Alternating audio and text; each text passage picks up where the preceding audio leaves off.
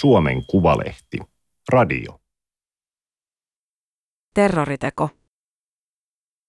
Vuosi sitten joku heitti Krimillä miehityshallintorakennuksen seinään sinistä ja keltaista maalia. Sinäkö, Aleksandra Parkova tekstasi serkulleen?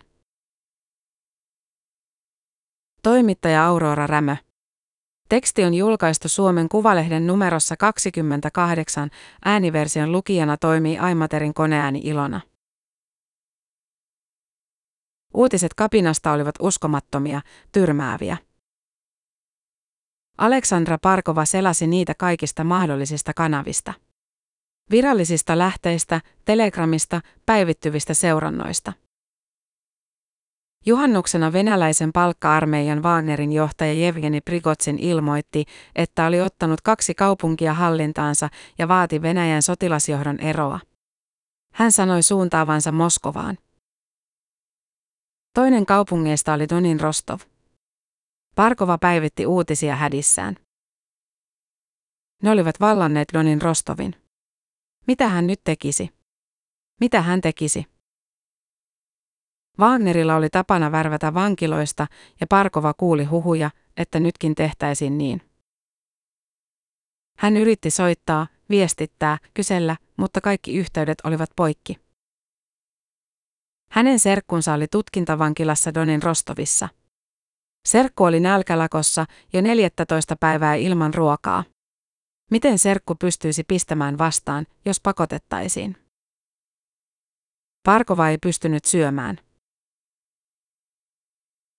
Vuosi sitten, 16. kesäkuuta 2022, Parkova oli nähnyt ukrainalaisessa lehdessä uutisen. Joku oli heittänyt keltaista ja sinistä maalia venäläisten miehittäjien hallintorakennuksen seinään Krimillä Jevpatorian satamakaupungissa. Oli yrittänyt kai viskata Molotovin koktailin perään, mutta se ei kuvien perusteella näyttänyt syttyneen. Juttu huvitti Parkovaa. Hän lähetti linkin serkulleen Bogdan sisalle, joka asui samassa kaupungissa. Sinäkö, hän kirjoitti vitsillä. Parkova ei ollut tavannut serkkuaan pitkään aikaan. Edellisestä kerrasta taisi olla jo yli kymmenen vuotta. Oli välimatka, oli miehitys, oli sota. Parkova on kotoisin Melitopolista, Zaporissan alueelta Etelä-Ukrainasta, sisä taas oli aina asunut Krimillä. Oli jäänyt senkin jälkeen, kun venäläiset tulivat vuonna 2014. Ei halunnut jättää isoäitiään. Vanhemmat olivat kuolleet, kun sisä oli pieni, isoäiti oli hänen ainoa perheensä. Mutta Parkova ja sisä viestivät jatkuvasti monta kertaa päivässä. Nyt serkku ei vastannut. Parkova ei muista ajatelleensa ihmeemmin koko asiaa. Ehkä sisä oli kiireinen. Vakituista työtä ei ollut, mutta joskus sisä otti vuoroja läheisiltä tehtailta ja kaupungin kahviloista. Sitä paitsi hän kävi usein vaeltamassa vuoristossa, harrasti parkouria hylätyissä rakennuksissa ja maalasi graffiteja. Toisinaan hän lähetti kauhistuttavia tallenteita siitä, miten roikkui kalliolla 700 metrissä pelkkien käsiin varassa. Samana iltana netissä alkoi kiertää video. Se julkaistiin ensin Venäjän kontrolloimalla krimiläisellä sivustolla. Videolla sisä istui paneloidun seinän edessä. Hänellä oli päällään harmaa paita, joka oli repeytynyt kauluksesta. Hän väänteli käsiään ja huojui edestakaisin. Hän sanoi nimensä ja syntymäaikansa. Hömmö, haluan rehellisesti ja vilpittömästi myöntää, että hän puhui venäjää, vaikkei yleensä enää puhunut venäjää. Heitin hallintorakennuksen seinään sinistä ja keltaista maalia ja Yritin sytyttää sen tuleen ja kuvasin sen kännykkäkameralla. Sisänieleskeli, katse poukkoili eri suuntiin. Haluan pyytää anteeksi kaikilta krimiläisiltä ja Jevpatorian asukkailta. Olen valmis kärsimään rangaistuksen ja hyvittämään tekoni kovalla työllä. Sitten sisä painoi päänsä. Kolmeen neljään päivään Parkova ei saanut serkustaan minkäänlaista elonmerkkiä. Isoäiti ei tiennyt mitään, ystävät ja tuttavat eivät tienneet mitään. Ilmeisesti sisä ei ollut kertonut kenellekään, mitä aikoi tehdä. Miten Kiovasta käsin edes etsitään, ei Parkovalla ollut kokemusta sellaisesta. Hän oli muuttanut pääkaupunkiin, kun Venäjä liitti Zaporissan alueen itseensä viime syyskuussa. Vain maanpetturit jäivät, niin Parkova sanoo ajattelevansa. Hän postasi serkustaan sosiaaliseen mediaan, kirjoitti, että tunnustus oli selvästi käsikirjoitettu ja pakotettu. Pyysi apua, mitä tahansa apua. Sitten ilmestyi toinen video. Se oli sisän itsensä kuvaama, se, josta hän oli puhunut tunnustusvideolla. Se julkaistiin krimiläisen Z-blogarin kanavalla ja oli selvästi tietokoneen näytöltä kuvattu. Poliisi on tehnyt kotietsinnän, kuvannut videon ruudulta ja lähettänyt blokkarille, Parkova päätteli.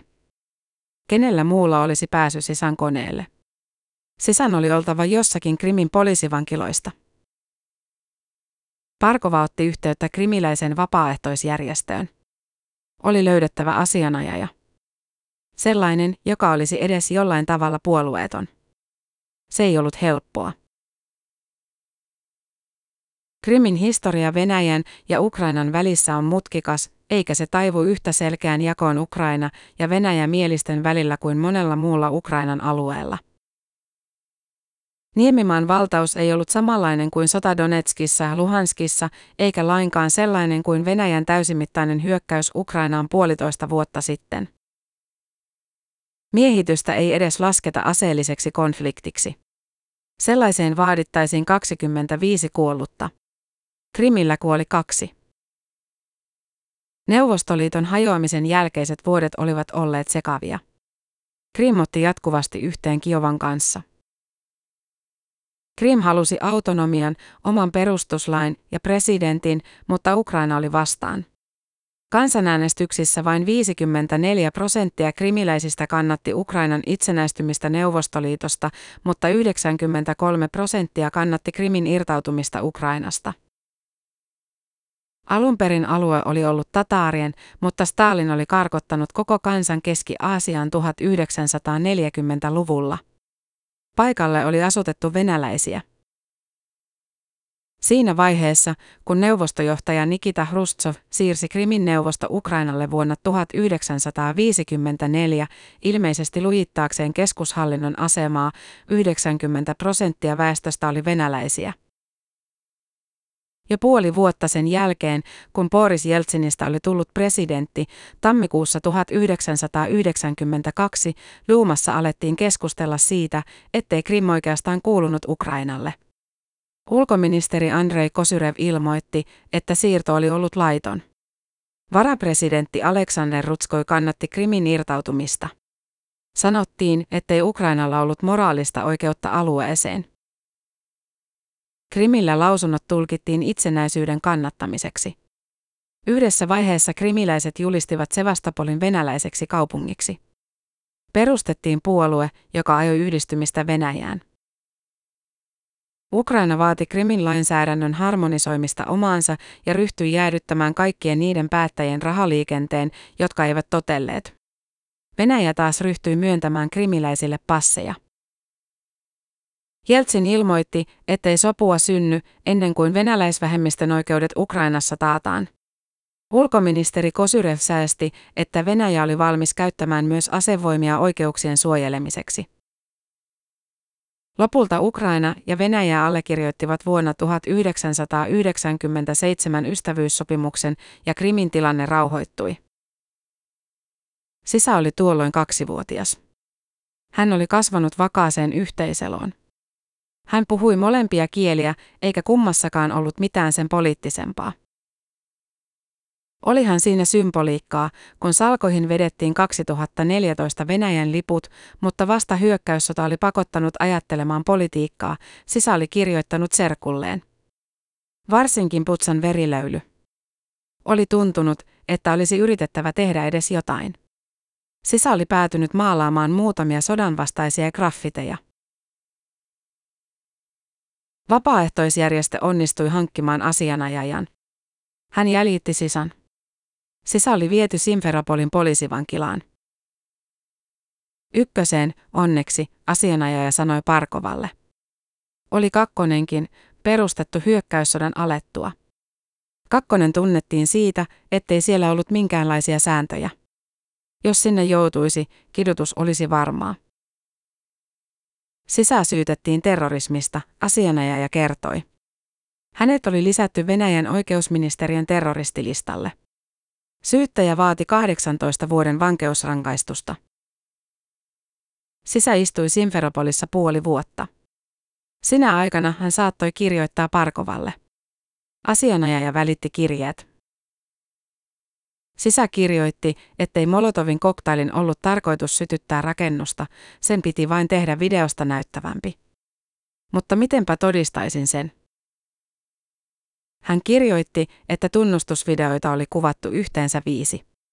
Turvallisuuspalvelu FSPn työntekijät olivat lähettäneet ensimmäisen joillekin ylemmilleen, niin hän oli ymmärtänyt.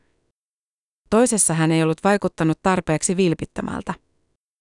Kolmanteen tekstiä muutettiin niin, että sisän piti pyytää anteeksi Venäjän armeijalta ja Putinilta.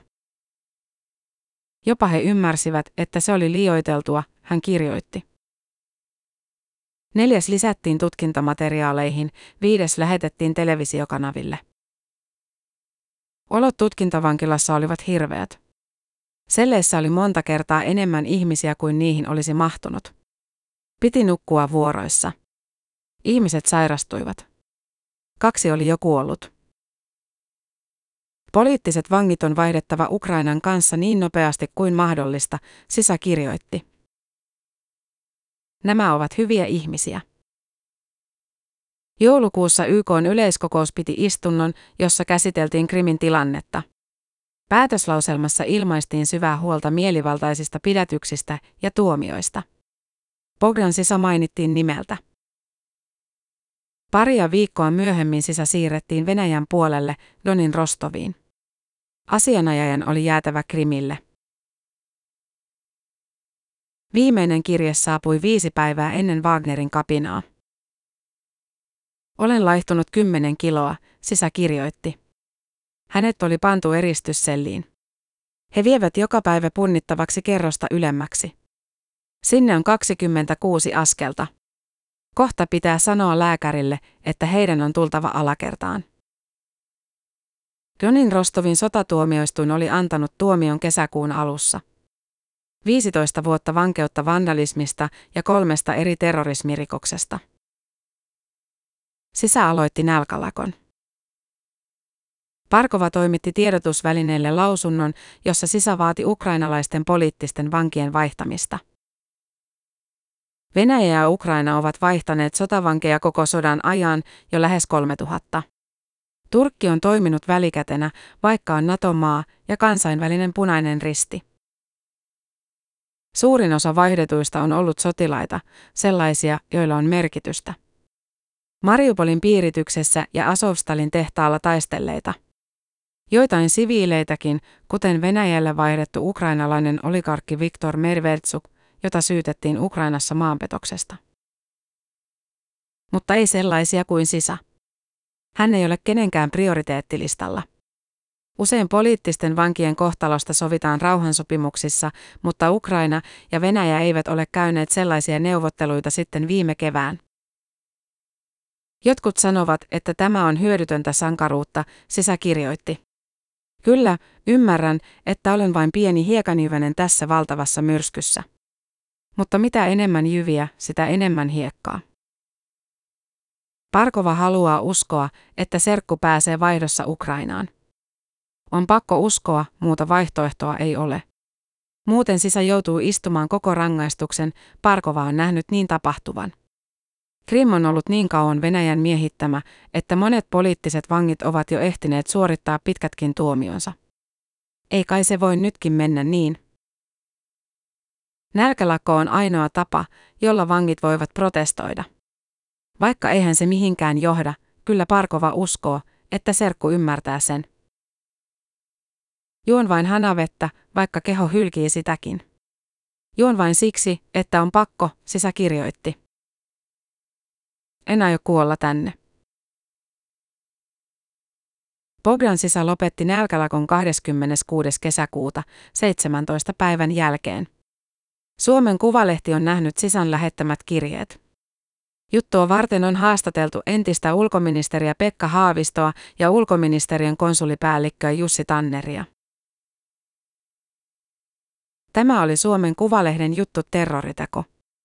Ääniversion lukijana toimi Aimaterin koneääni Ilona. Tilaa Suomen Kuvalehti osoitteesta suomenkuvalehti.fi kautta tilaa.